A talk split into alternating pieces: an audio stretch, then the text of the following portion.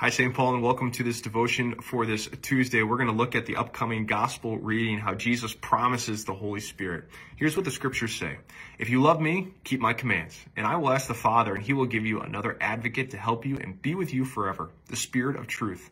The world cannot accept him, because it neither sees him nor knows him. But you know him, for he lives with you and will be in you. I will not leave you as orphans, I will come to you. Before long, the world will not see me anymore, but you will see me. Because I live, you also will live. On that day, you will realize that I am in my Father, and you are in me, and I am in you. Whoever has my commands and keeps them is the one who loves me. The one who loves me will be loved by my Father, and I too will love them and show myself to them. Jesus promises his disciples this mysteriously that even though he's going away for a little bit, don't worry, he's coming back again. And the critical gift that Jesus gives here is the Holy Spirit.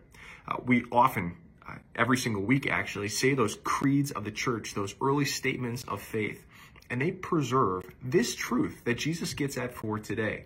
Uh, we say those three creeds. There's the Apostles' Creed, the Nicene Creed, the Athanasian Creed, and they all get at the role of who God is. He's our Father, our Son, and Holy Spirit. And that Holy Spirit that we hear about for today has always been there in the Holy Scripture since the foundation of the world. But Jesus promises us that He's going to specifically send that gift to those very first Christians and keep sending it every single day since. God's not going to leave his church alone. He sends that Holy Spirit to work and live in us. Uh, we receive that Holy Spirit. It is continually poured out in our lives as we see that forgiveness, that love, that mercy and grace uh, that is shown to us each and every single day. And Jesus says, I will not leave you as orphans. Don't worry, Christians. Don't worry, disciples. Don't worry, St. Paul. I haven't left you alone. Uh, Jesus promises us in the Holy Scriptures that, lo, I am with you always to the very end of the church. The Scriptures call us God's holy people, and we are also revealed as the temple of the Spirit.